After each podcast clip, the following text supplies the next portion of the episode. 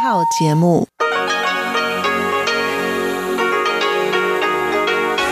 ที่นี่สถานีวิทยุเรดิโอไต้หวันอินเตอร์เนชันแนล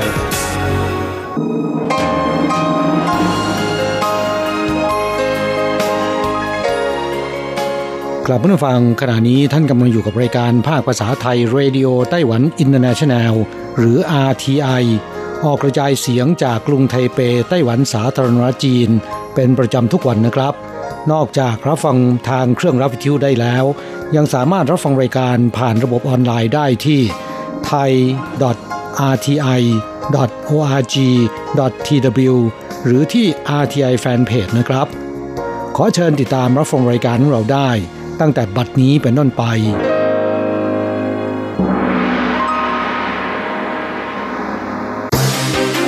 ลำดับแรก ขอเชิญติดตามรับฟัง ข่าวประจำวัน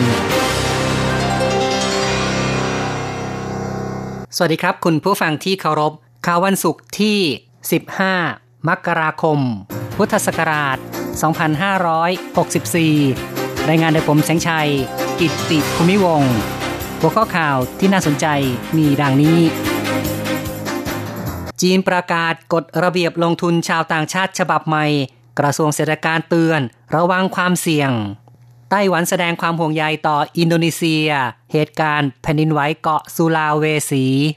เทศกาลโคมไฟเมืองซินจูเริ่ม 26 กุมภาพันธ์ จัด 2 โคมเอก แบ่ง 6 เขตใหญ่ ต่อไปเป็นรายละเอียดของข่าวครับ จีนออกกฎระเบียบการลงทุนชาวต่างชาติฉบับใหม่ มีผลตั้งแต่ 18 มกราคมศกนี้ กระทรวงเศรษฐการของไต้หวันแถลง ในวันที่ 15 มกราคม ระเบียบใหม่กำหนดว่าชาวต่างชาติรวมทั้งชาวไต้หวันที่ลงทุนในจีน เกี่ยวกับความมั่นคงปลอดภัยของประเทศ จะต้องยื่นเรื่องเพื่อขออนุมัติการลงทุน แต่คำนิยาม อาทิเช่นสำคัญ ความมั่นคงปลอดภัย เทคโนโลยีสำคัญเป็นต้น ไม่มีคำจำกัดความที่ชัดเจน จากเกิดความเสี่ยงในทางปฏิบัติ บทบัญญัติกำหนดว่าผู้ที่ทำผิดกฎระเบียบจะถูกเพิกถอนการลงทุน หรืออาจถูกจัดเข้าสู่ระบบการตรวจสอบ จีนกำหนดระเบียบอนุมัติการลงทุนของชาวต่างชาติที่มีความสำคัญและเกี่ยวพันกับความมั่นคงปลอดภัย ได้แก่กิจการการทหาร ยุทโธปกรณ์ผลิตภัณฑ์การเกษตร พลังงานและทรัพยากร การผลิตเครื่องอุปกรณ์ การก่อสร้างสาธารณูปโภค การบริหารขนส่ง การบริการและผลิตภัณฑ์วัฒนธรรม เทคโนโลยีสารสนเทศ และการเชื่อมอินเทอร์เน็ตสรรพสิ่ง จะต้องยื่นเรื่องขออนุมัติต่อคณะกรรมการการพัฒนาและปฏิรูปแห่งชาติก่อนการลงทุน กระทรวงเศรษฐการของไต้หวันชี้ว่ากฎระเบียบดังกล่าวครอบคลุมนักลงทุนชาวไต้หวันด้วย ซึ่งมีผลกระทบมาก นักลงทุนจะต้องระวังความเสี่ยง ข้อต่อไปครับ ไต้หวันแสดงความห่วงใยต่ออินโดนีเซีย หลังเกิดเหตุแผ่นดินไหวเกาะสุลาเวสี แผ่นดินไหวสุลาเวสีอินโดนีเซียทำให้ตึกถลม่ มีผู้เสียชีวิตแล้วอย่างน้อย 7 ราย บาดเจ็บ 600 กว่าคน เหตุเกิดเช้ามืดวันที่ 15 มกราคม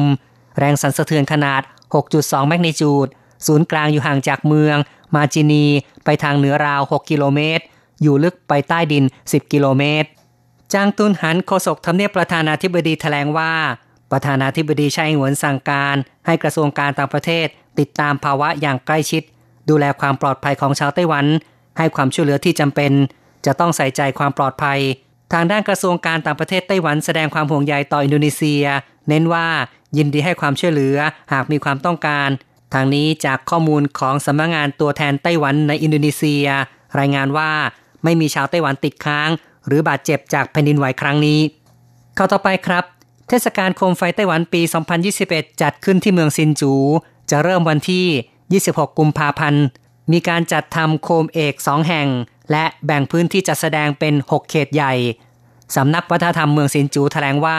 ในปีนี้กำหนดหัวข้อแนวโน้มใหม่ซินจูสไตล์พื้นที่จัดงานครอบคลุมสถานีรถไฟโดยรอบจนถึงสวนสาธารณะซินจู ในพื้นที่สถานีรถไฟและคูเมือง จัดงานในหัวข้อปอดศาสตร์วัฒนธรรม ตกแต่งโบราณสถาน และสิ่งก่อสร้างให้มีความสะดุดตาทางศิลปะ เทศกาลโคมไฟครั้งนี้ ยังจะประสานการจัดแสดง ด้านแสงสีเสียง การแสดงแบบพื้นเมือง และแบบต่างชาติ การแสดงโคมไฟกำหนดในหัวข้อต่างๆ เช่น ชาวจีนฮักกา ชนพื้นเมือง ผู้ตั้งถิ่นฐานใหม่ การเกษตร รวมถึงการประยุกต์ศิลปะแนวใหม่เกี่ยวกับธรรมชาติ สิ่งแวดล้อม บุคคลเป็นต้น อย่างไรก็ตาม ในภาวะการระบาดโควิด -19 ยังคงประทุขึ้นเรื่อยๆ การจัดเทศกาลโคมไฟไต้หวันจะมีการเปลี่ยนแปลงหรือไม่ เมืองสินจูแถลงว่า จะปฏิบัติตามคำแนะนำหรือคำสั่งจากศูนย์บัญชาการควบคุมโรค การจัดงานเทศกาลโคมไฟไต้หวันนะครับมีการถแถลงด้วยว่าเทศกาลโคมไฟปี 2022 และ 2023 จัดขึ้นที่นครเกาสงและกรุงไทเป เทศกาลโคมไฟสมัยที่ 32 ปี 2021 นี้จัดขึ้นที่เมืองซินจู จะเริ่มวันที่ 26 กุมภาพันธ์ กรมการท่องเที่ยวกระทรวงคมนาคมถแถลงข่าวในวันที่ 14 แจ้งชื่อเมืองที่จะจัดเทศกาลโคมไฟไต้หวันอันดับต่อไป สมัยที่ 33 และ 34 คือนครเกาสงและกรุงไทเปตามลำดับ จางสีชงอธิบดีกรมการท่องเที่ยวชี้ว่า การคัดเลือกภูมิภาค และเมืองยึดหลักการสร้างความสมดุลของเมือง และการพัฒนาภาคการผลิต โดยคำนึงพื้นที่จัดงาน สภาพการจราจร ความสามารถรองรับประชาชน ความปลอดภัย การผลักดันส่งเสริมการท่องเที่ยว การจัดสรรงบประมาณ รวม 6 ดัชนีสำคัญทำการประกาศล่วงหน้า 2 ปี เพื่อจะได้มีเวลาเตรียมการอย่างเพียงพอ และเป็นประโยชน์ต่อการประชาสัมพันธ์ในระดับโลก นครเกาสงจะเป็นเจ้าภาพจัดเทศกาลโคมไฟไต้หวันปี 2022 นับเป็นครั้งที่สองหลังการจัดงานครั้งแรกในปี 2002 โคมไฟเอกจะตั้งอยู่ที่ Asia New Bay Areaพื้นที่จัดงานเชื่อมโยง เกาสง Music Center และ The Pier 2 Art Center ซึ่งจะมีบรรยากาศของชายทะเลที่โดดเด่นสำหรับปี 2023 จะหวนกลับมาจัดที่กรุงไทเปอีกครั้ง หลังผ่านไป 23 ปี กรุงไทเปถือเป็นจุดต้นกำเนิดเทศกาลโคมไฟไต้หวัน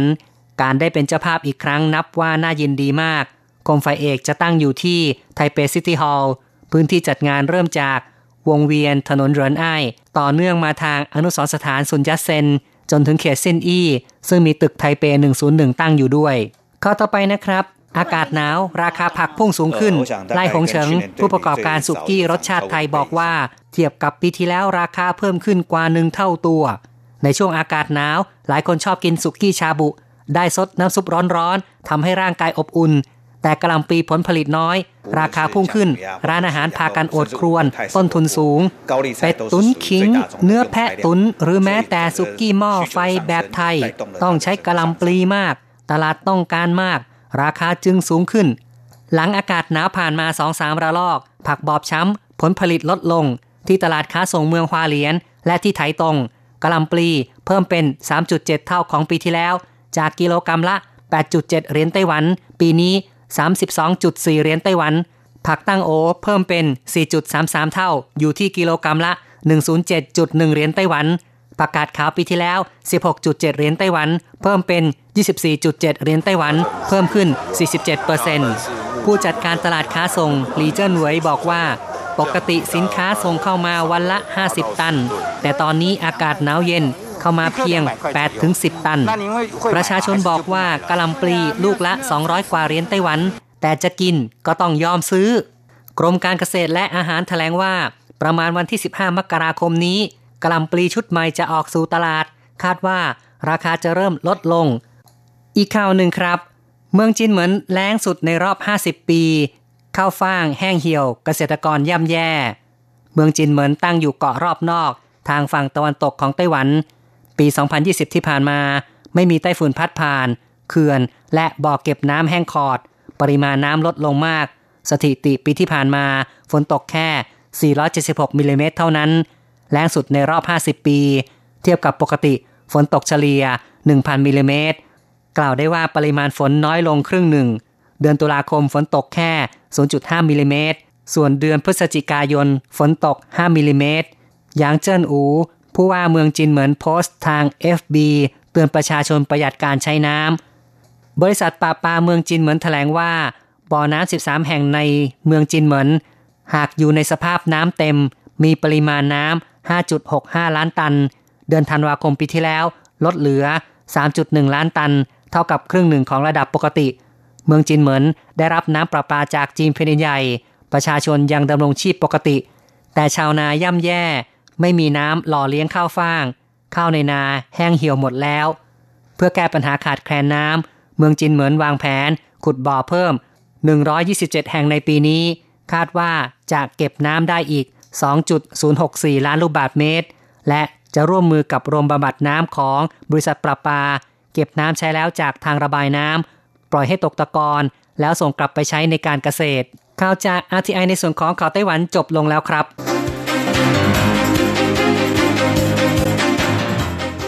สวัสดีค่ะ คุณผู้ฟัง RTI ที่คารพทุกท่าน ขอต้อนรับเข้าสู่ช่วงของข่าวต่างประเทศและข่าวประเทศไทยกับดิฉันมณพรชัยวุฒิมีรายละเอียดของข่าวที่น่าสนใจดังนี้ อังกฤษจะใช้ร้านขายยาเป็นจุดฉีดวัคซีนโควิด -19 ตั้งแต่วันนี้เป็นต้นไปอังกฤษจะใช้ร้านขายยาเป็นจุดบริการฉีดวัคซีนป้องกันโควิด -19 ให้แก่ประชาชน เนื่องจากรัฐบาลตั้งเป้าฉีดวัคซีนให้ได้ 1 ล้านคนต่อสัปดาห์ ร้านขายยาชื่อดังตามถนนสายหลักของอังกฤษเช่น Boots และ Superdrug จะเริ่มให้บริการฉีดวัคซีนป้องกันโควิด -19 แก่ประชาชนตามสาขาต่างๆ ในชุมชน ราว 200 แห่งเป็นเวลา 2 สัปดาห์ เพื่อช่วยแบ่งเบาภาระในการฉีดวัคซีนของโรงพยาบาล คลินิก และจุดบริการฉีดวัคซีนขนาดใหญ่ 7 แห่ง นายกรัฐมนตรีบริสจอนสันของอังกฤษกล่าวว่า รัฐบาลตั้งเป้าฉีดวัคซีนป้องกันโควิด -19 ให้แก่ชาวอังกฤษตลอด 24 ชั่วโมงโดยไม่มีวันหยุด เพื่อให้ประชาชนราว 15 ล้านคน ได้รับวัคซีนภายในกลางเดือนหน้า ขณะที่นายแมดแฮนคอกรัฐมนตรีว่าการกระทรวงสาธารณาสุขของอังกฤษเผยว่า ร้านขายยาเหล่านี้มีทำเลที่ตั้งอยู่ในย่านใจกลางชุมชน และมีความพิเศษที่แตกต่างไปจากจุดบริการฉีดวัคซีนของรัฐบาล เนื่องจากร้านขายยาสามารถเข้าถึงผู้คนในชุมชน ที่เข้าเกณฑ์ฉีดวัคซีนได้ง่ายกว่า โดยกลุ่มที่มีความเสี่ยงสูงสามารถเข้ารับวัคซีนได้แก่ผู้สูงอายุ ผู้ที่อยู่ในกลุ่มเปราะบาง เจ้าหน้าที่สาธารณสุข เจ้าหน้าที่สังคมสงเคราะห์ ขณะนี้รัฐบาลอังกฤษได้ฉีดวัคซีนป้องกันโควิด -19 โดสแรก ให้แก่ประชาชนไปแล้ว 2.6 ล้านคน อังกฤษนะคะยังคงเผชิญกับสถานการณ์แพร่ระบาดโควิด -19 ที่รุนแรง เพราะการกลายพันธุ์ของเชื้อโควิด -19 ทำให้การแพร่เชื้อเร็วขึ้น โดยสถิติผู้เสียชีวิตรายวันสูงสุดอยู่ที่ 1,564 คน ขณะที่อังกฤษมียอดผู้ป่วยติดเชื้อสะสมกว่า3ล้าน2แสนคน และมีผู้เสียชีวิตรวมแล้วทั้งหมด 85,000 คน สูงเป็นอันดับ 5 ของโลก หลายพื้นที่ทั่วโลกกำลังเผชิญกับอากาศหนาวเย็นรุนแรง เว็บไซต์ VN Express สื่อท้องถิ่นของเวียดนามรายงานว่า ตอนนี้นักท่องเที่ยวชาวเวียดนามต่างพากันหลั่งไหลไปสัมผัสอากาศหนาวเย็นเป็นพิเศษ คือพื้นที่สูงทางภาคเหนือของเวียดนาม รวมถึงเมืองซาปา ซึ่งอุณหภูมิแถบนั้นติดลบ มีหิมะปกคลุมไปทั่วบนยอดเขาข่าวบอกว่าหิมะหนาประมาณ 2-3เซนติเมตรบริเวณพื้นที่สูงทางภาคเหนืออยู่ในสภาพที่หนาวเหน็บ อุณหภูมิติดลบถึงขั้นหิมะตกอย่างนี้ติดต่อกันเป็นเวลา 5 วันแล้ว และคาดว่าจากวันนี้ไปหิมะก็จะละลายตามอุณหภูมิที่สูงขึ้น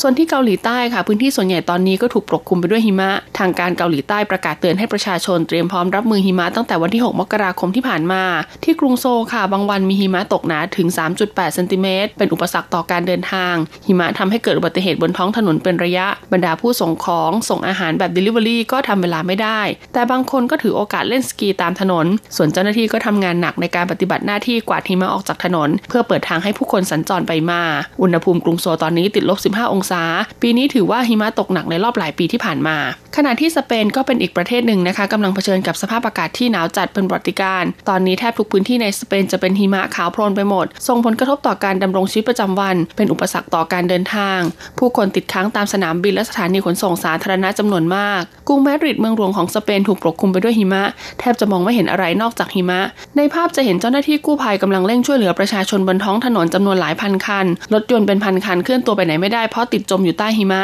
ขณะที่พื้นที่ย่านใจกลางเมืองปกติติจะมีผู้คนพลุกพล่าน ตอนนี้ก็กลายเป็นสภาพลานสกี มีคนเล่นสโนว์บอร์ดสนุกสนาน อุณหภูมิติดลบหลายองศาต่อเนื่องเป็นเวลาหลายวัน มีรายงานการเสียชีวิตอย่างน้อยแล้ว 4 ราย ทั้งจากอุบัติเหตุที่เกี่ยวข้องกับการเดินทางกลางหิมะ และทนอากาศหนาวไม่ได้จนเสียชีวิต USJ เลื่อนเปิดโซนสวนสนุกซูเปอร์มาริโออีกครั้ง บริษัท Universal Studio Japan นะคะ หรือว่า USJ ในนครโอซาก้าของญี่ปุ่น เลื่อนเปิดโซนสวนสนุกซูเปอร์มาริโอเป็นครั้งที่ 2 หลังรัฐบาลประกาศภาวะฉุกเฉินในจังหวัดโอซาก้าเพื่อควบคุมการแพร่ระบาดของโควิด -19 USJ ระบุในแถลงการณ์นะคะว่าบริษัทขอโทษอย่างสุดซึ้งต่อเหตุการณ์ขัดข้องที่เกิดขึ้น ซึ่งส่งผลกระทบต่อลูกค้าทุกคน ที่กำลังเฝ้ารอการเปิดโซนสวนสนุกซูเปอร์มาริโอบริษัทจะตัดสินใจเรื่องวันเปิดอีกครั้ง และจะแจ้งให้ทุกคนทราบภายหลังจากที่รัฐบาลญี่ปุ่น ยกเลิกประกาศภาวะฉุกเฉิน แม้ว่าญี่ปุ่นมียอดผู้ติดเชื้อสะสม และผู้เสียชีวิตจากโควิด -19 อยู่ในระดับต่ำแต่แพทย์ญี่ปุ่นระบุว่าโรงพยาบาลหลายแห่งในพื้นที่ มีการระบาดรุนแรงและกำลังประสบกับปัญหาภาวะตึงตัว ขณะที่เมื่อวานนี้รัฐบาลญี่ปุ่น ตัดสินใจประประกาศภาวะฉุกเฉินเพิ่มเติมในบางพื้นที่รวมถึงจังหวัดโอซาก้า ซึ่งทำให้ชาวญี่ปุ่นใน 11 จังหวัดจากทั้งหมด 47 จังหวัด ต้องใช้ชีวิตอยู่ภายใต้ภาวะฉุกเฉินจนถึงวันที่ 7 กุมภาพันธ์นี้ ก่อนหน้านี้ USJ ค่ะได้วางแผนกำหนดเปิดโซนสวนสนุกซูเปอร์มาริโอในเดือนกรกฎาคมปีที่แล้ว แต่ถูกเลื่อนออกไปเป็นวันที่ 4 กุมภาพันธ์นี้เนื่องจากสถานการณ์แพร่ระบาดของโควิด -19 ซึ่งภายในโซนสวนสนุกดังกล่าวค่ะประกอบด้วยปราสาทเสมือนจริงของ Bowser ซึ่งเป็นตัวร้ายในซูเปอร์มาริโอและการแข่งขันรถ Mario Kart นะคะที่คาดว่าจะดึงดูดนักท่องเที่ยวได้เป็นจำนวนมากต่อไปเป็นข่าวจากประเทศไทยค่ะ ททท เดินหน้าสร้างความมั่นใจการท่องเที่ยวปลอดภัย การท่องเที่ยวแห่งประเทศไทยได้ลงพื้นที่ตรวจประเมินและให้คำแนะนำผู้ประกอบการร้านอาหารแหล่งท่องเที่ยว ย่านนนทบุรีและกรุงเทพมหานคร ให้ปฏิบัติตามหลักมาตรฐานด้านสุขอนามัย เพื่อให้เกิดการท่องเที่ยวอย่างมั่นใจปลอดภัย ลดการแพร่เชื้อโควิด -19 ร้านอาหารสามเซนวิลล่าราชพฤกษ์ย่านนนทบุรีนะคะ เป็นอีกหนึ่งร้านที่ได้รับมาตรฐานซาหรือว่า HHA มาตรฐานความปลอดภัยด้านสุขอนามัย ป้องกันการแพร่ระบาดของโควิด -19 ให้กับผู้มาใช้บริการ เริ่มจากจุดตรวจวัดอุณหภูมิ บริการอ่างล้างมือหรือเจลแอลกอฮอล์สแกน QR code ไทยชนะ และต้องจัดให้มีการเว้นระยะห่างระหว่างบุคคล เพื่อลดการสัมผัสฉีดพ่นฆ่าเชื้อ และเช็ดทำความสะอาดสถานที่ให้บริการอย่างสม่ำเสมอ เจ้าของร้านยอมรับว่าโควิดรอบใหม่ทำให้ลูกค้าลดลงเกือบ 50%แต่เมื่อมีการรับรองมาตรฐานซาหรือ HSA ก็ช่วยเรียกความเชื่อมั่นให้กับนักท่องเที่ยว ที่ต้องการออกมารับประทานอาหารนอกบ้านกลับมาใช้บริการได้ และในอนาคตแม้โควิดจะหมดไป ก็ยังคงต้องรักษามาตรฐานความปลอดภัยต่อไป เพื่อยกระดับอุตสาหกรรมการท่องเที่ยวของไทย นอกจากนี้การท่องเที่ยวแห่งประเทศไทยยังได้เดินสายตรวจประเมินคุณภาพ 10 ประเภทกิจการในอุตสาหกรรมท่องเที่ยว ที่ได้รับมาตรฐาน HHA อาทิ ภัตตาคาร ห้องอาหารสีฟ้าสยามสแควร์ และสถานที่ท่องเที่ยวในกรุงเทพมหานคร และยังเดินหน้าให้คำแนะนำกับผู้ประกอบการที่ต้องการเข้าร่วมโครงการ ซึ่งผู้ที่สนใจนะคะสามารถสมัครได้ที่ www.tourismthailand.org/thailandsa กระทรวงอุตสาหกรรมกำชับทุกหน่วยปฏิบัติตามมาตรการป้องกันและแก้ไขฝุ่นละออง PM 2.5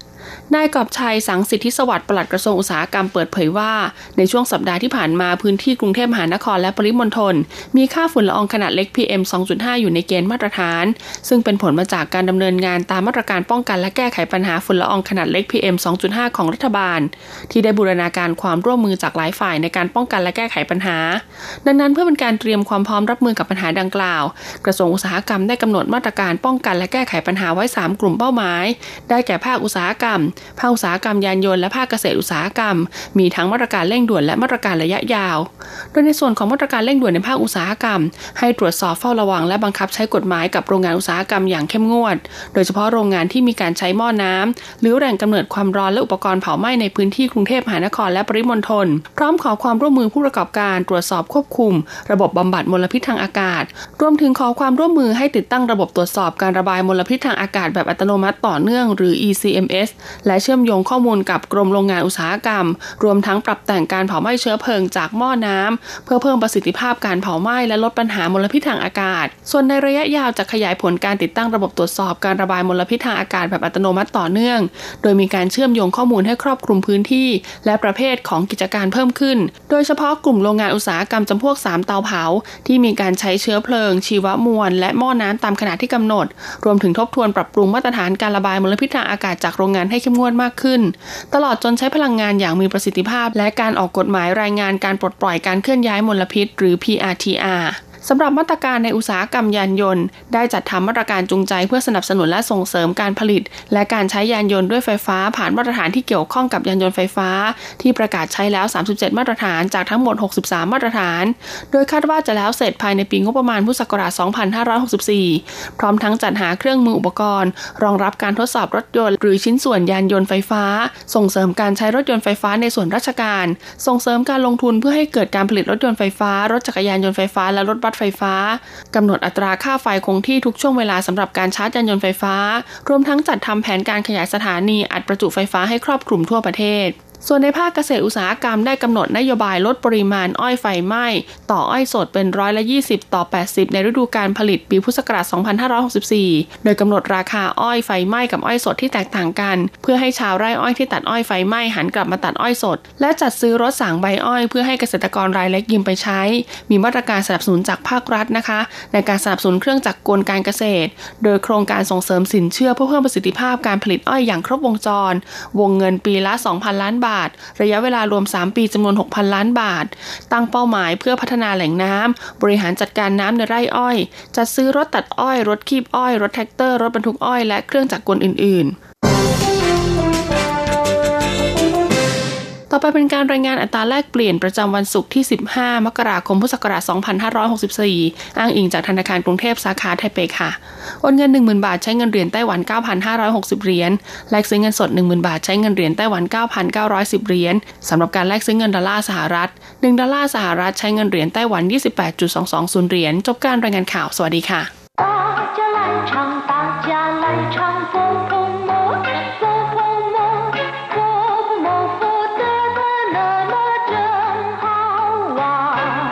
สวัสดีครับเพื่อนฟัง พบกันในวันนี้เราจะมาเรียนวิทยาลัยภาษาจีนทางอากาศภาคเรียนที่สองบทที่ 11 ของแบบเรียนชั้นสูง บทที่ 11อู้หุยอีเข้าใจผิด ภาคที่หนึ่ง高级华语绘画下册第十一课误会一课文小朋友，你的信超重了，需要再贴邮票。 我不懂你的意思，超重是什么？我的意思是你的信太重了，你还要再买五块钱的邮票贴在信封上。再贴邮票的话，这封信不是更重了吗？我的天哪，这个误会太大了，我得好好的跟你解释解释。第十一课误会一บทที่สิบเอ็ดเข้าใจผิดภาคที่หนึ่ง คำว่าอู้หุยแปลว่าเข้าใจผิด อย่างเช่นว่า我误会他的意思了ผมเข้าใจผิดในความหมายของเขาซะแล้ว เป็นคำพูดที่ใช้เมื่อเกิดความเข้าใจในความหมาย ในเจตนารมณ์ หรือความตั้งใจที่ไม่ตรงกัน เรียกว่า อู้หุยในบทนี้นะครับเป็นการสนทนากันระหว่างพนักงงานที่ทำการไปรษณีย์กับเด็กชายไร้เดียงสาคนหนึ่ง เด็กคนนี้ไปส่งจดหมายในที่ทำการนะครับ เมื่อพนักงานในที่ทำการไปรษณีย์รับจดหมายมาชั่งดูแล้ว ปรากฏว่า น้ำหนักของจดหมายเกินกว่าค่าสแตมที่ติดไว้ จึงบอกเด็กชายคนนี้ไปว่า小朋友你的信超重了需要再贴邮票คุณหนู จดหมายของหนูเกินน้ำหนักแล้ว ต้องติดสแตมเพิ่มเฉาเผิงเหยวเป็นคำที่ผู้ใหญ่เรียกเด็ก มีความหมายในทำนองว่า คุณหนูคำว่าเผิงเหยวแปลว่าเพื่อน เฉาเผิงโยก็คือเพื่อนจิ๋วหรือคุณหนูนะครับ你的信超重了จดหมายของหนูน้ำหนักเกินแล้ว你的信จดหมายของหนู จดหมายของคุณ超重了น้ำหนักเกินพิกัดหรือน้ำหนักเกินกว่ากำหนด你的信超重了จดหมายของหนู น้ำหนักเกินกว่ากำหนด需要再贴邮票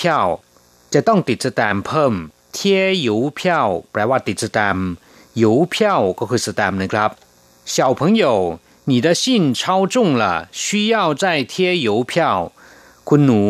จดหมายของหนูเกินน้ำหนักแล้ว จะต้องติดสแตมเพิ่ม เมื่อได้ยินเช่นนี้ เด็กก็ถามขึ้นมาด้วยความงงงวยว่า我不懂你的意思超重是什么ผมไม่เข้าใจคุณพูดอะไร หรือผมไม่เข้าใจในความหมายของคุณ น้ำหนักเกินหมายถึงอะไร我不懂你的意思ผมไม่เข้าใจในความหมายของคุณ หรือผมไม่รู้ว่าคุณพูดอะไรผู้ตงก็คือไม่เข้าใจ ไม่รู้你的意思ความหมายของคุณ超重是什么น้ำหนักเกินหมายถึงอะไร น้ำหนักเกินหมายถึงอะไร พนักงานไปรษณีย์ก็อธิบายบอกว่า我的意思是你的信太重了 你还要再买五块钱的邮票贴在信封上ฉันหมายความว่าจดหมายของหนูหนักเกินไป หนูต้องซื้อสแตมเพิ่มอีกห้าบาท ติดลงบนหน้าซองจดหมาย我的意思是你的信太重了ฉันหมายความว่าจดหมายของหนู หรือจดหมายของคุณ หนักเกินไป你还要再买五块钱的邮票贴在信封上 หนูจะต้องซื้อสแตม์เพิ่มอีกห้าบาท ติดลงบนหน้าซองจดหมายนี่หายเอาจใหม่ คุณจะต้องซื้อเพิ่มวู่ควเฉียนตะหยูเพี้ยวสแตมห้าบาท หรือสแตมห้าเหรียญเทียใจสิ้นฟงช่าง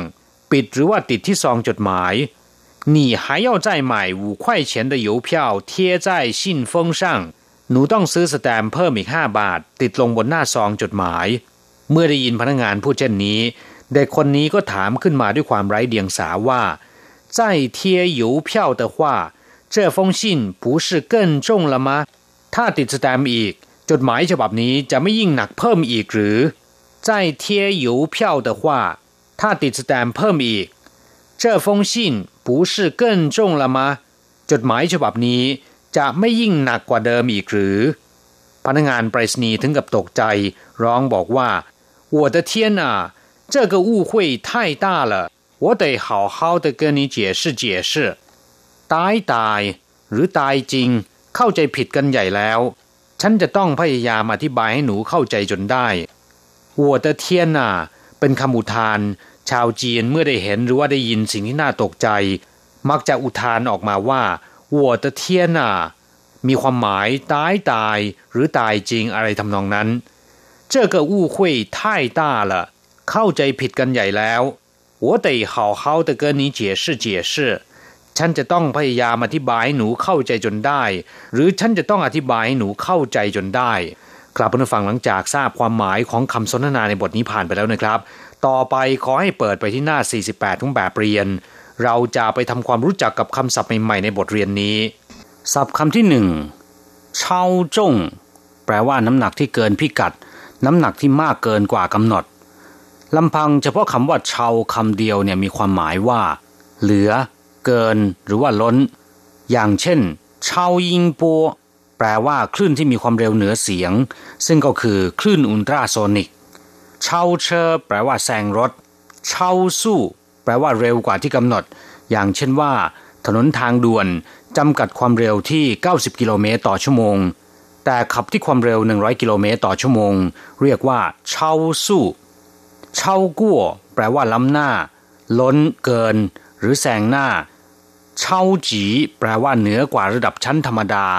ตรงกับคำที่ภาษาไทยเรียกทับศัพท์ตามภาษาอังกฤษ คือคำว่าซูเปอร์ถ้าเป็น超级巨星 ก็คือดาราระดับซูเปอร์สตาร์เรียกว่า超级巨星 超人 ก็คือซูเปอร์แมนศัพท์คำที่สอง贴 แปลว่าติด แปะ หรือว่าปิด อย่างเช่นว่า剪贴 แปลว่าตัดแปะ 贴公告 แปลว่าปิดประกาศ 公告 แปลว่าประกาศนะครับ把广告贴在公告栏上 ปิดแผ่นโฆษณาประชาสัมพันธ์ไว้ในกระดานปิดประกาศ นอกจากแปลว่าติด แปะหรือว่าปิดแล้วนะครับคำว่า 贴 ยังแปลว่าสนิท ชิดก็ได้ อย่างเช่นว่า 贴身衣服 เสื้อผ้ารัดรูป 贴身保镖 บอดี้การ์ด ศัพท์คำที่สามหยูเพี้ยวคือสแตมหรือไปรษณียกรคำว่าหยิวก็คือการไปรษณีย์นะครับ หรือการส่งหรือว่าโอนทางไปรษณีย์เช่นหยิวจีก็คือที่ทำการไปรษณีย์หยิวชัยก็คือบุรุษไปรษณีย์หยิวถงคือตู้ไปรษณีย์หยิวเปาพัสดุพันหรือถุงเมหยิวจื้อแปลว่าค่าไปรษณียกร ค่าสแตมหรือว่าค่าส่งทางไปรษณีย์ ส่วนคำว่าเพี้ยวแปลว่าตัว๋ว บัตรหรือว่าแบงค์นะครับ เมื่อนำมารวมกับคำว่าหยิว กลายเป็นหยิวเพี้ยว แปลว่าสแตมหรือว่าไปรษณียกรศัพท์คำที่สี่ชินฟงซองจดหมายคำว่าชินแปลว่าจดหมาย อย่างเช่นว่าชินจือหรือชินเจียน ก็คือกระดาษเขียนจดหมาย กว่าเฮาชินจดหมายลงทะเบียน ผิงชินจดหมายธรรมดา หังคงชินจดหมายที่ส่งต่างประเทศโดยผ่านทางเครื่องบินชินเชียงก็คือตู้รับจดหมายที่ติดไว้หน้าบ้าน หรือตู้รับจดหมายในที่ทำการไปรษณีย์ซึ่งให้ประชาชนได้เช่าใช้นะครับ อย่างตู้ปอนอของภาคภาษาไทยเสียงเหเอเชียก็คือ24之777号信箱ตู้ปอนอ24ขีด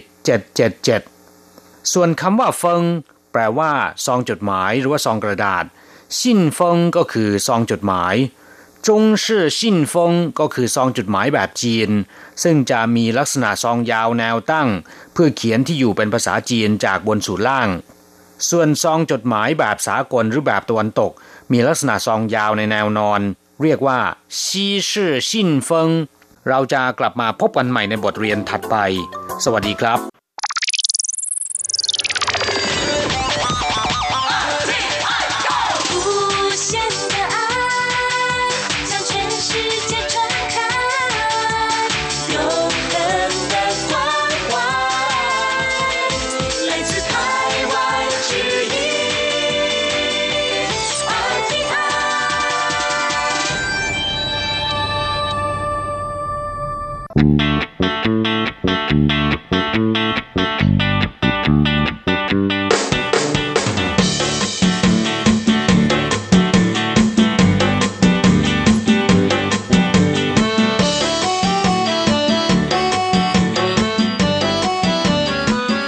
รับผู้ฟังขณะนี้ท่านกำลังอยู่กับรายการภาคภาษาไทย RTI เอเชียสัมพันธ์นะครับ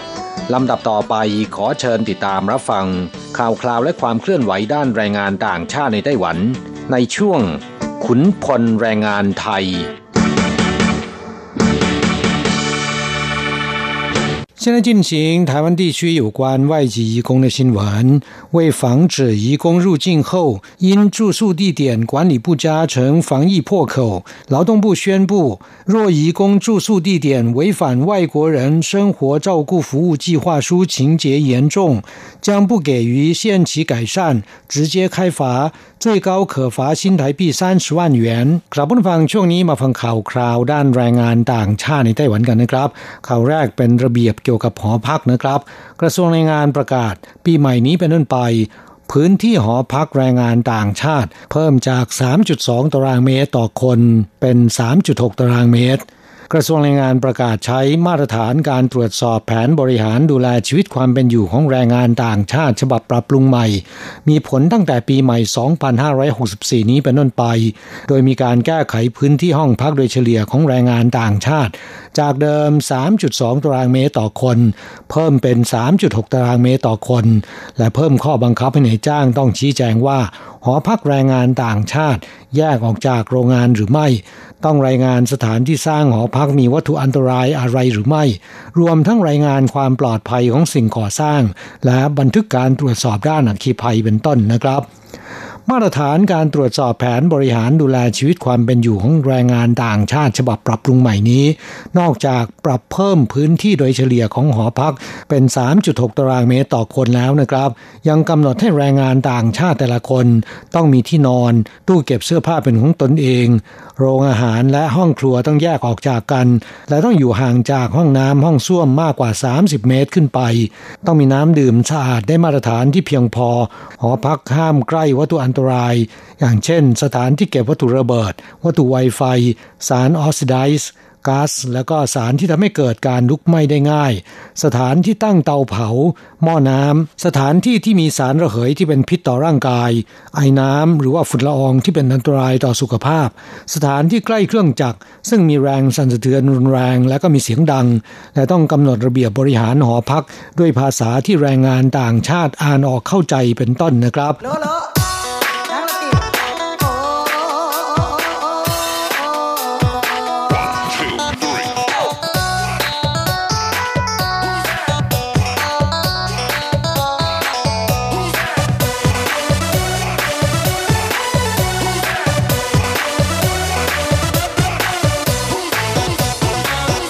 ต่อไปมาดูประกาศอีกฉบับหนึ่งนะครับนายจ้างปล่อยให้แรงงานต่างชาติทั้งตนไปค้างคืนในหอพักที่ไม่ได้มาตรฐาน สั่งปรับทันที และเพิกถอนใบอนุญาต ห้ามว่าจ้างแรงงานต่างชาติ 2 ปี มีผลวันที่ 8 มกราคมนี้เป็นต้นไปนะครับกลับมาฟังเพื่อป้องกันเกิดช่องโหว่ในการป้องกันโรคจากการเข้าพักหอพักที่ไม่ได้มาตรฐาน กระทรวงแรงงานไต้หวันประกาศเมื่อวันที่ 7 มกราคมที่ผ่านมานี้ หากแรงงานต่างชาติเดินทางถึงไต้หวันนะครับ ถูกพาไปพักยังหอพักที่ไม่ได้มาตรฐาน ตามที่กระทรวงแรงงานกำหนด ถือเป็นความบกพร่องร้ายแรงของนายจ้าง ที่ไม่ได้ให้การดูแลความเป็นอยู่ของแรงงานที่ตนได้รับอนุญาตนำเข้า และขัดกับแผนบริหารแรงงานต่างชาติ ที่ยื่นต่อกระทรวงแรงงาน จะถูกลงโทษทันที โดยไม่มีช่วงปรับปรุงโทษปรับสูงสุด 3 0 0แสนเหรียญไต้หวัน พร้อมทั้งเพิกถอนใบอนุญาตว่าจ้างแรงงานต่างชาติ ห้ามยื่นขอนำเข้าแรงงานต่างชาติเป็นเวลา 2 ปีนะครับ ครับผู้ฟังก่อนหน้านี้มีการเปิดโปงบริษัทรับส่ง พาแรงงานต่างชาติที่พ้นจากการกักตัว 14 วัน ไปพักรวมกันกลุ่มใหญ่ในหอพักที่สกปรกและไม่ได้มาตรฐาน เพื่อรอตรวจโรคที่โรงพยาบาลในวันถัดไป ก่อนจะพาไปรายงานตัวที่โรงงานทำให้เกิดความกังวลว่า หอพักเหล่านี้อาจจะกลายเป็นช่องโหว่ของมาตรการป้องกันโรค กระทรวงแรงงานจึงแก้ไขและประกาศระเบียบว่าด้วยการอนุญาต และบริหารแรงงานต่างชาติอย่างเป็นทางการ โดยให้มีผลตั้งแต่วันที่ 8 มกราคม 2564 นี้เป็นต้นไปนะครับ ตามกฎระเบียบเดิมในจ้างที่ไม่ได้ให้การดูแลความเป็นอยู่ของแรงงานต่างชาติ ตามแผนการบริหารแรงงานต่างชาติที่ยื่นต่อกระทรวงแรงงาน กองแรงงานท้องที่ จะทำหนังสือแจ้งให้ปรับปรุงภายในเวลากำหนด หากเลยกำหนดแล้วยังไม่ปรับปรุงแก้ไข จึงจะทำการลงโทษ แต่คำนึงถึงพฤติกรรมการฝ่าฝืนกฎระเบียบบางข้อ อาจจะนำไปสู่การคุกคามความปลอดภัย ส่งผลเสียต่อสุขภาพและสิทธิประโยชน์ของแรงงานต่างชาติ จึงมีการแก้ไขกฎระเบียบใหม่ มีเพียงความบกพร่องเล็กๆน้อยๆบางรายการเท่านั้นนะครับ ที่จะได้รับหนังสือแจ้งเตือนให้ปรับปรุงภายในเวลากำหนดมิเช่นนั้นจะถูกลงโทษทันทีจะไม่มีการแจ้งเตือนอีกต่อไปนะครับ กรณีที่เข้าข่ายข้อบกพร่องร้ายแรง ได้แก่การปล่อยให้บริษัทรับส่งพาแรงงานต่างชาติที่เดินทางมาใหม่ หรือรอการเดินทางกลับประเทศ ไปพักค้างคืนที่โกดัง หรือหอพักที่ไม่ได้มาตรฐานเป็นต้น นอกจากนี้ระเบียบฉบับนี้นะครับ ยังระบุชัดเจนว่าในจ้างแม้นจะมอบหมายให้บริษัทจ้างงานไปรับหรือว่าส่ง และดูแลความเป็นอยู่ ซึ่งรวมอาหารและที่พักของแรงงานต่างชาติ และบริษัทจ้างงานมอบหมายให้บุคคลที่3หรือบริษัทรับส่งรับช่วงดูแลต่อ ในจ้างยังมีหน้าที่ต้องรับผิดชอบความเป็นอยู่ของแรงงานต่างชาติให้เป็นไปตามมาตรฐานที่กฎหมายกำหนด หากฝ่าฝืน ถือว่าในจ้างมีความผิดร้ายแรง จะถูกลงโทษทันที ยกเว้นกรณีที่กองแรงงานท้องที่ตรวจสอบแล้วพบว่าไม่ใช่ความบกพร่องที่เกิดจากเจตนากระทำผิด จะได้รับการลดหย่อนโทษตามแต่การพิจารณาของกองแรงงานท้องที่นะครับ ส่วนบริษัทจ้างงานที่ไม่ได้ปฏิบัติหน้าที่ตามที่ได้รับมอบหมายจากนายจ้าง เป็นเหตุให้ในายจ้างถูกลงโทษ แล้วก็แรงงานต่างชาติได้รับความเสียหายในสิทธิประโยชน์ บริษัทจ้างงานรายนั้นๆ จะถูกลงโทษฐานฝ่าฝืนกฎหมายการจ้างงานมาตรา 40 และ 67 ต้องระวางโทษปรับสูงสุด 3 0 0แสนเหรียญไต้หวัน และส่งผลต่อการประเมินคุณภาพในการให้บริการครั้งต่อไปด้วยนะครับ กระทรวงแรงงานตรวจสอบพบว่าทั่วไต้หวันมีบริษัทรับส่งแรงงานต่างชาติระหว่างสนามบิน โรงพยาบาลและสถานที่ทำงานรวม 21 บริษัท ในจำนวนนี้กว่าครึ่งหนึ่งจัดหอพักที่ไม่ได้มาตรฐานให้แก่แรงงานต่างชาติพักค้างคืน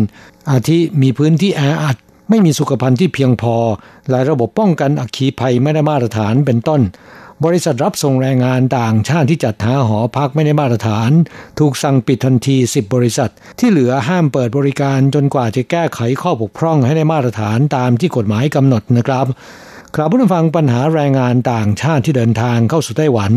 ถูกบริษัทรับส่งไปนอนปะปนกันอย่างแออัดในหอพักที่ไม่ได้มาตรฐาน เช่น สกปรก ไม่มีสิ่งอำนวยความสะดวก ห้องสุขาไม่เพียงพอเป็นต้น ซึ่งก็เป็นช่องโหว่ของการป้องกันโรค พื่อที่จะแก้ปัญหานี้โดยสิ้นเชิงนะครับ กระทรวงแรงงานกำลังวางแผนว่า ในอนาคตรัฐบาลจะเป็นผู้รับส่งแรงงานต่างชาติที่เดินทางมาใหม่ หลังให้ความรู้เรื่องระเบียบกฎหมายที่เกี่ยวข้อง สิทธิประโยชน์และก็ช่องทางในการร้องทุกข์รวมไปถึงจัดการเรื่องการประกันภัยแรงงาน ประกันสุขภาพและตรวจโรคเรียบร้อยแล้วนะครับ ค่อยจัดส่งไปรายงานตัวยังสถานที่ทำงาน จะไม่ปล่อยให้ในายจ้าง หรือบริษัทจ้างงานมอบหมายให้บริษัทรับส่ง เป็นผู้รับแรงงานต่างชาติอย่างทุกวันนี้อีกต่อไป แต่ถ้าว่าการเปลี่ยนแปลงดังกล่าวนะครับ จะต้องหาพื้นที่สร้างหอพัก และเตรียมบุคลากร ซึ่งขณะนี้กระทรวงแรงงานกำลังอยู่ระหว่างเตรียมการ คาดว่าจะใช้เวลาประมาณ 1-2 ปี จึงจะเปิดให้บริการได้นะครับ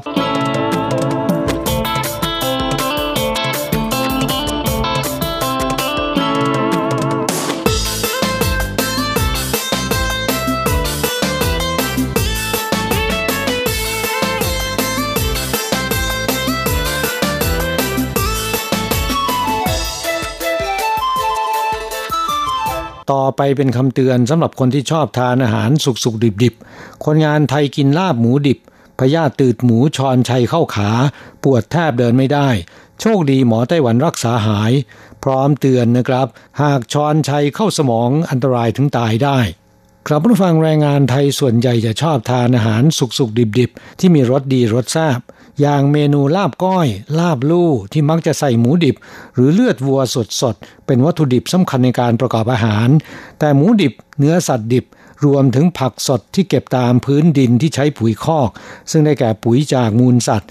ที่ไม่ได้ล้างทำความสะอาดให้ดีนะครับ อาจจะเป็นแหล่งของพยาธิตืดหมู รวมถึงพยาธิอื่น ๆ ได้นะครับ อย่างเมื่อเร็วๆนี้มีแรงงานไทยวัย 42 ปีรายหนึ่งทำงานอยู่ที่นครไทยจงนะครับ ชอบทานอาหารสุกๆ ดิบๆจำพวกลาบลู่เป็นประจำ ช่วงสิ้นปีที่ผ่านมานี้ มีอาการปวดที่ขาทั้งสองข้างจนแทบจะเดินไม่ไหว ล่ามพาไปรักษาที่คลินิกใกล้โรงงาน แพทย์ตรวจดูแล้วเนี่ยรีบช่วยทำเรื่องส่งต่อไปรักษาที่โรงพยาบาลขนาดใหญ่ ได้แก่ที่โรงพยาบาลมหาวิทยาลัยเอเชีย แพทย์ทำการตรวจรักษาด้วยการฉายเอ็กซเรย์พบกล้ามเนื้อขาทั้งสองข้างมีเม็ดขาวผิดปกติจำนวนมาก จากการตรวจโดยละเอียดยืนยันได้ว่า ป่วยเป็นโรคถุงพยาธิตืดหมู โดยเม็ดขาวเหล่านี้นะครับ เป็นตัวอ่อนในถุงน้ำของพยาธิตืดหมู หรือที่เรียกว่าซิสเม็ดสาคูนะครับ เข้าไปฝังตัวในเนื้อเยื่อของกล้ามเนื้อทำให้เกิดอาการปวดไปทั่ว สาเหตุสำคัญเกิดจากการทานเนื้อหมูดิบ ซึ่งแรงงานไทยรายนี้ก็ยอมรับว่า ตนชอบทานอาหารสุกๆ ดิบๆจำพวกลาบหมูเป็นประจำ ยังดีที่ไปพบแพทย์ทันต่อเวลานะครับ ตัวอ่อนพยาธิตืดหมูฝังตัวอยู่ในกล้ามเนื้อขา ยังไม่ได้ชอนชัยไปยังกระดูกสันหลัง ตาหรือว่าเนื้อเยื่อสมอง มิฉะนั้นอาจจะอันตรายถึงขั้นอัมพาตตาบอดหรือว่าเสียชีวิตได้ หลังผ่านการรักษาแล้วนะครับ อาการปวดที่ขาทั้งสองข้างของแรงงานไทยรายนี้ได้บรรเทาลง จังเวยชั่ว แพทย์แผนกอายุรกรรมโรคติดเชื้อ โรงพยาบาลมหาวิทยาลัยเอเชียกล่าวเตือนว่า การทานอาหารสุกๆดิบๆ ไม่ว่าจะหมูดิบเนื้อสัตว์ดิบ รวมถึงผักสดที่เก็บตามพื้นดินที่ใช้ปุ๋ยคอก หรือปุ๋ยจากมูสัตว์ ที่ไม่ได้ล้างทำความสะอาดให้ดี อาจจะเป็นแหล่งของพยาธิตืดหมู รวมถึงพยาธิอื่นๆได้นายแพทย์จางหวยซั่วกล่าวว่า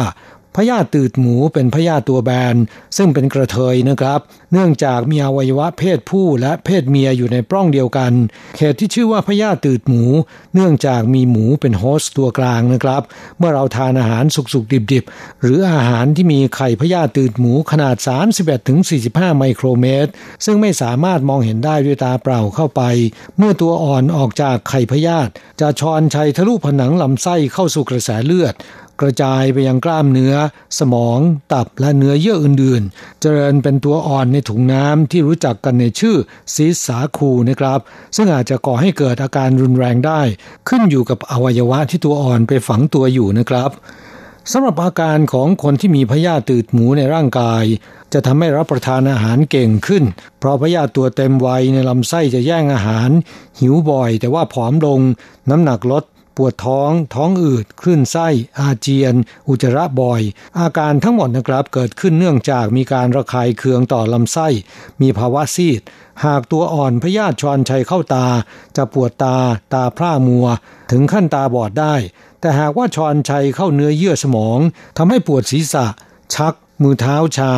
วินเวียนศีรษะ เป็นลม หากมีอาการมากๆ อาจจะเสี่ยงเสียชีวิตได้นะครับ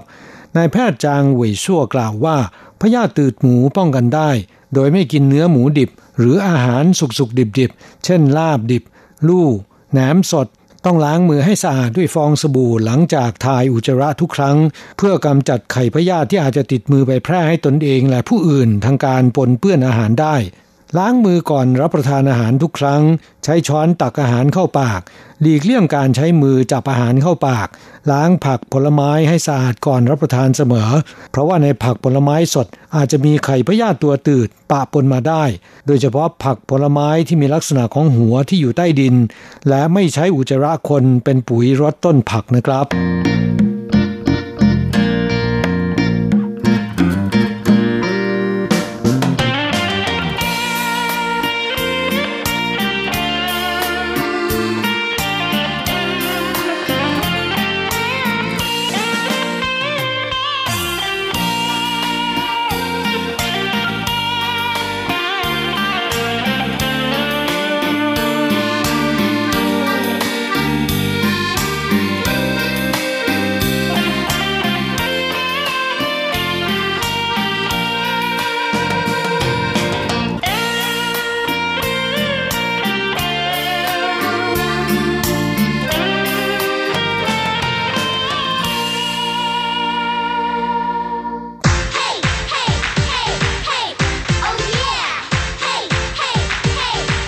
อยากรู้ไหมไต้หวันมีอะไรดี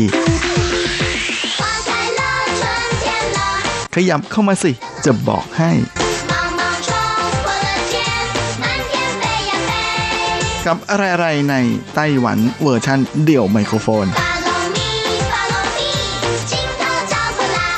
สวัสดีครับคุณฟังทุกท่าน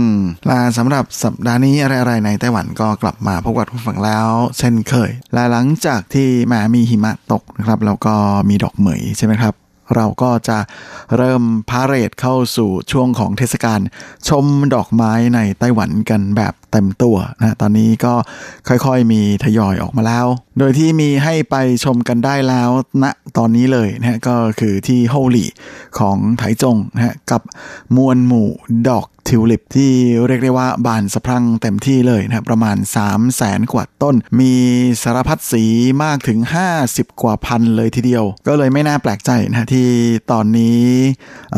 จงเซอร์ฮวาซื่อนะฮะหรือตลาดดอกไม้จงเซอร์ที่โฮาหลี่ของไถจงนั้นจะกลายมาเป็นอีกจุดหนึ่งที่เหล่านักท่องเที่ยวนะฮะโดยเฉพาะแหมคนรักดอกไม้ทั้งหลายนั้น มักจะไปถ่ายรูปเช็คอินอัพ IG กันซึ่งนอกจากที่นี่จะมีดอกทิวลิปให้ได้ถ่ายรูปกันอย่างจุใจแล้วนะก็ยังมีการจัดพื้นที่อีกประมาณ 50 ไร่นะฮะมาปลูกดอกไม้ชนิดอื่นหลากสีสันนะไม่ว่าจะเป็นดอกซัลเวีย สีแดงๆนะฮะหรือว่าจะเป็นดอกดาวเรือง รวมไปจนถึงดอกกุหลาบนะฮะดอก calla lily หลากสี แล้วก็ยังมีดอกเดลฟินเนียม สีม่วงๆเป็นช่อสวยสดใสอีกต่างหากนะให้ไปเลือกถ่ายภาพสวยๆกันได้ตามใจชอบเลยอย่างไรก็ดีที่นี้แม่มีค่าบัตรผ่านประตูนะฮะใครที่จะไปถ่ายรูปนั้นจะต้องซื้อบัตรนะบัตรราคาเต็มนั้นอยู่ที่ 130 NT นะในช่วงเดือนมกราถึงมีนาคมที่เป็นช่วงพีค โดยการเดินทางนั้นก็เป็นอะไรที่สะดวกทีเดียวนะฮะ โดยสามารถนั่งรถไฟไปลงที่สถานีโฮลี่นะของไถจง แล้วก็ต่อรถแท็กซี่นะครับ หรือถ้าจะไปจากไทเปยิ่งสะดวกใหญ่นะเพราะว่าสามารถนั่งรถบัสของ 丰原客运 นะฮะจากไทเปไปลงที่ตลาดดอกไม้中社观光花市 ได้เลยและแน่นอนนะครับนอกจากที่ไถจงแล้วที่นันโถซาลินซีนะฮะซึ่งเป็นสวน ป่าท่องเที่ยวอีกแห่งหนึ่งที่มีชื่อเสียงของไต้หวันนะก็มี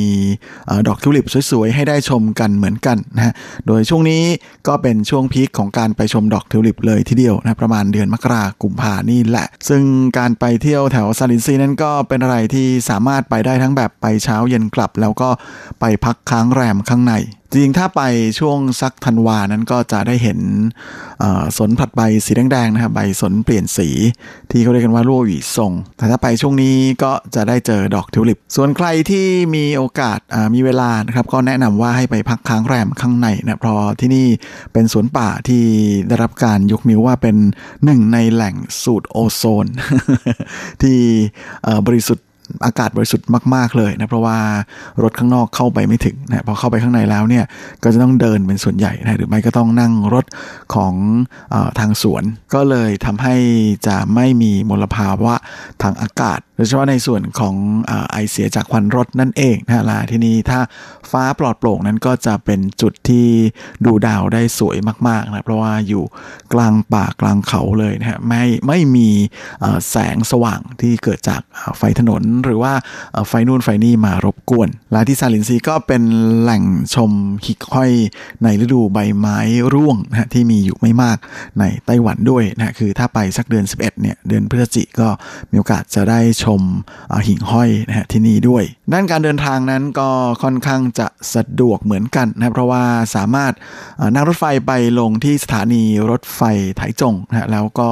เปลี่ยนมานั่งรถประจำทางของทางซาลินซีได้เลยหรือสามารถเลือกนั่งรถประจำทางนะของหยวนหลินเคอร์วินนะจากไถจงไปสุดสายที่ซาลินซีได้เหมือนกัน แต่ที่นี่จะมีการเก็บค่าบัตรผ่านประตูนะคนละ 300 NT แต่ถ้าพักค้างแรมข้างในนะเขาก็จะคืนค่าบัตรผ่านประตูให้ อันนี้ก็แล้วแต่สะดวกเลยนะครับ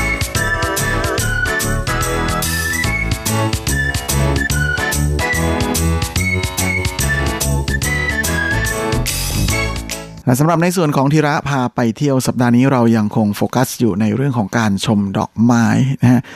จากไทจงก็มาดูที่ไทเปกันต่อ ช่วงนี้ไทเปก็กำลังจะเข้าสู่ช่วงพีคของการชมดอกไม้อีกนะฮะสองล็อตด้วยกันนะฮะทั้งในส่วนของทะเลดอกไม้ที่รับการยกนิ้วให้เป็นมินิฟูรานโนนะฮะแหมก็ชื่อก็คงจะรู้อยู่แล้วว่าเป็นอะไรที่คล้ายๆกับที่ฟูรานโนของฮอกไกโดนะฮะซึ่งก็จะอยู่ที่สวนสาธารณะซานเฉิงฉีกงหยวน นะฮะที่อยู่ในเขตไปโถของกรุงไทเป ซึ่งก็เพิ่งจะโด่งดังแล้วก็กลายเป็นที่รู้จักเมื่อไม่กี่ปีมานี้เองนะฮะจากการที่ทางกรุงไทเปนั้นก็ได้ไปปลูกอดอกไม้สารพัดสีสันสวยสดงดงามนะฮะทำเป็นเส้นทางสายรุ้งนะครับเพราะว่าที่ภายในสวนสาธารณะซันเฉิงฉีกงหยวนแห่งนี้นั้น ก็มีเนินเขาเล็กๆอยู่ด้วยนะก็เลยสามารถปลูกดอกไม้ออกมาได้เป็นแนวเป็นทิวสารพัดสีสันเหมือนสายรุ้งคล้าย ๆ กับที่ฟูราโนะของฮอกไกโดนะก็เลยเป็นอะไรที่ทำให้เหล่าแหมยูทูบเบอร์หรือว่าเน็ตไอดอลทั้งหลายนั้นนิยมไปถ่ายภาพรวมไปถึงเหล่าผู้คนทั้งหลายนั้นก็ชอบไปถ่ายภาพเช็คอินอัพ IG กันใหญ่เลยที่นี่นะฮะ และจากการที่เมื่อปีที่แล้วนั้นแหมผู้คนไม่สามารถเดินทางไปฮอกไกโดกันได้นะเพราะว่ามีปัญหาเรื่องของเจ้าโควิด -19 มากวนใจทำให้ไปไหนไม่ได้นะที่นี่ก็เลยกลายมาเป็นมินิฟูรานโนที่โด่งดังแล้วก็คนไปถ่ายรูปกันแทนนะฮะมาตาม concept การท่องเที่ยวในแบบ偽出國นะฮะเหมือนกับไปต่างประเทศที่เป็นที่นิยมมาก ๆ ในหมู่คนไต้หวันเมื่อปีที่แล้ว แล้วก็เชื่อว่าปีนี้นี้นะฮะก็คงจะเหมือนเหมือนอีกเหมือนเดิม คือยังไปไหนไม่ได้เหมือนเดิมนะก็เลยต้องเว่ยชูกัวนะฮะทำเหมือนไปต่างประเทศอีกก็น่าจะส่งผลให้แหล่งท่องเที่ยวที่เหมือนกับอยู่ต่างประเทศในไต้หวันนั้นก็น่าจะยังคงได้รับความนิยมเหมือนเคยนะฮะลาในส่วนของมินิฟูรานโนที่สวนสาธารณะซานเฉิงฉีกงเหลียนในไปโถนั้นเทศกาลชมดอกไม้ของที่นี่นะทะเลดอกไม้ของที่นี่นั้นก็จะเริ่มตั้งแต่วันที่ 27 มกราคม ใครที่อยากจะไปถ่ายภาพกับทะเลดอกไม้แบบสวยๆ ตามสไตล์ฟูรานโนนั้นก็กาปฏิทินไว้เลยนะฮะว่าหลัง 27 นี้ก็จะสามารถไปเยือนที่นี่ได้ เพราะเมื่อถึงตอนนั้นดอกไม้สารพัดสีของทั้งเซาเวียนะฮะทั้งดาดตะกัว รวมไปถึงละอองเงิน นับแสนต้นที่ถูกนำมาปลูกอยู่ที่นี่นั้นก็จะบานให้ได้ไปถ่ายรูปกันอย่างเต็มที่ โดยคาดว่าดอกไม้จะบานไปจนถึงช่วงประมาณปลายเดือนกุมภา สำหรับในส่วนของการเดินทางนั้นก็สะดวกแล้วก็ง่ายมาก ๆ เลยนะเพราะว่าสามารถนั่งรถไฟฟ้าสายสีแดงนะไปลงที่สถานีซินเป่ยโถแล้วก็เดินอีกแค่ประมาณ 15 นาทีนะหรือถ้าอยากจะนั่งรถเมย์นั้นก็มีรถเมย์สาย 216 218 แล้วก็ 223 ไปถึงเลยเหมือนกัน และแน่นอนครับนอกจากนี้ในช่วงปลายเดือนมกราคมนี้นะฮะก็คือตั้งแต่วันที่ 30 มกราคมเป็นต้นไปนั้นก็จะเข้าสู่ช่วงของเทศกาลชมซากุระในไทเปนะฮะที่สวนโลฮัสนะหรือเลอหัวกงหยวนในเขตในหู ซึ่งสวนซากุระที่สวนสาธารณะโลฮัสหรือเลอหัวกงหยวนแห่งนี้นั้นก็ได้รับการยกนิ้วให้เป็นสวนซากุระที่อยู่ใกล้ชิดกับประชาชนคนธรรมดามากที่สุดนะเพราะว่าไม่จำเป็นจะต้องขับรถไปไหนไกลๆนะแค่นั่งรถไฟฟ้าลงที่สถานีตรงหูนะของสายสีน้ำตาล หลังจากนั้นก็เดินอีกแค่ประมาณ 500 เมตรนะก็จะ ถึงจุดชมซากุระกันเลยนะฮะ โดยคาดว่านะฮะจะเริ่มทยอยบานตั้งแต่ปลายเดือนนี้ แล้วก็จะไปบานพิกๆช่วงประมาณก่อนตรุษจีน และสามารถจะไปเที่ยวชมซากุระได้นะฮะจนถึงเกือบเกือบสิ้นเดือนกุมภาพันธ์กันเลย โดยซากุระที่อยู่ที่นี่ก็มีหลายพันเหมือนกันนะทั้งในส่วนของซากุระดอย นะฮะหรือซันอิงฮวานะฮะรวมไปจนถึงยาเอะซากุระนะฮะแล้วก็ยังมีโชวะซากุระให้ได้ไปชมความหลากสีสันนะฮะของเจ้าซากุระทั้งหลายแถมยังไปได้ทั้งกลางวันแล้วก็กลางคืนด้วยเพราะจะมีการเปิดไฟนะฮะให้เดินชมซากุระในยามค่ำได้ด้วย และแม้เมื่อพูดถึงซากุระก็เลยทำให้นึกขึ้นได้นะฮะว่า เทศกาลซากุระที่ถือได้ว่าเป็นสุดยอดแห่งซากุระของไต้หวันก็คือที่ฟาร์มอูหลิงนั้น ก็ได้กำหนดวันออกมาแล้วนะฮะ ปีนี้จะจัดขึ้นระหว่างวันที่ 12 กุมภาพันธ์ ไปจนกระทั่งถึงวันที่ 1 มีนาคมและตอนนี้ก็มีการเปิดให้จองที่นั่งนะฮะบนรถบัสที่จะเข้าไปเที่ยวชมได้แล้วนะโดยเฉพาะในส่วนของทริปที่นิยมมาก ๆ ก็คือไปกันไปเช้าเย็นกลับ ซึ่งทาง King Bus นะหรือกัวกวังเคอร์วินเจ้าประจำนั้นก็เปิดขายบัตรแล้วเหมือนกันนะใครที่สนใจก็ไปซื้อได้นะฮะตามท่ารถขนส่งนะของแต่ละที่รวมไปจนถึงไปซื้อแบบออนไลน์นะฮะจากระบบซื้อตั๋วของร้านสะดวกซื้อใกล้บ้านคุณก็ได้นะฮะหรือจะซื้อทางผ่านทางแอปนะของไทเปจวนวินจันนะหรือท่าขนส่งไทเปและทางเว็บไซต์ของ Klook โดยค่าตั๋วจากไทเปนะครับไปถึงที่ฟาร์มอูหลิงหนงฉางนั้นจะอยู่ที่คนละ 730 NT โดยจะมีรถออกตั้งแต่ตีห้าครึ่งนะฮะไปจนถึง7โมงเช้าทุกๆ 10 นาที จริงๆ ช่วงพิกๆของ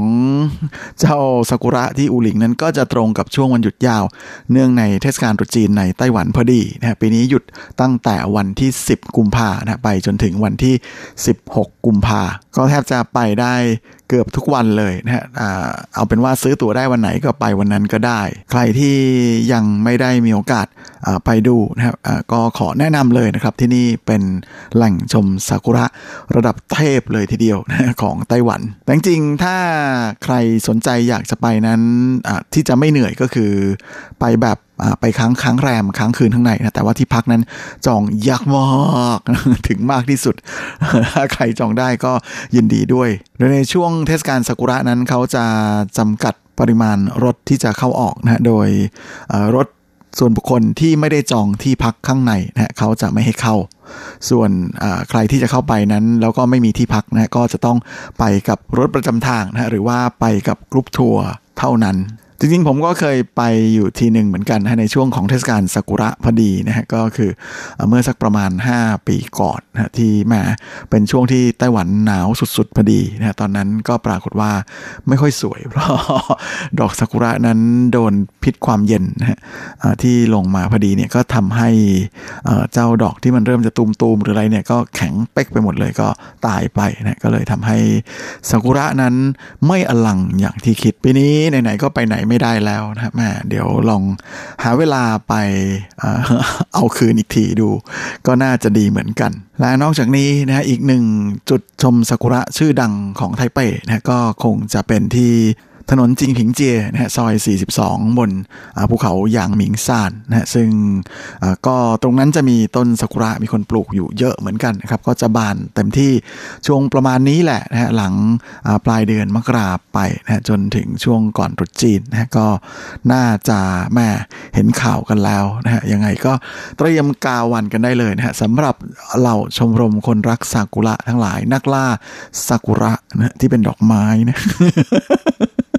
ไม่ใช่ลาซากุระอย่างอื่น ก็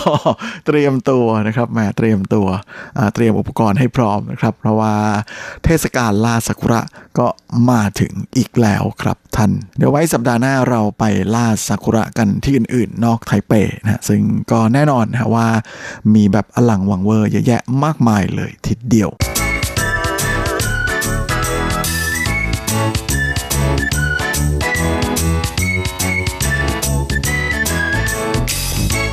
ครับและเวลาของรายการสัปดาห์นี้ก็หมดลงอีกแล้ว ผมก็คงจะต้องขอตัวขอลาไปก่อนด้วยเวลาเพียงเท่านี้เอาไว้เราค่อยกลับมาพบใหม่อีกครั้ง อาทิตย์หน้าเช่นเคยในวันและเวลาเดียวกันนี้ ส่วนสำหรับวันนี้ก็ขอให้คุณฟังทุกท่านโชคดีมีความสุขสุขภาพแข็งแรงแข็งแรงกันตัวหน้าทุกคนเฮงๆและสวัสดีครับ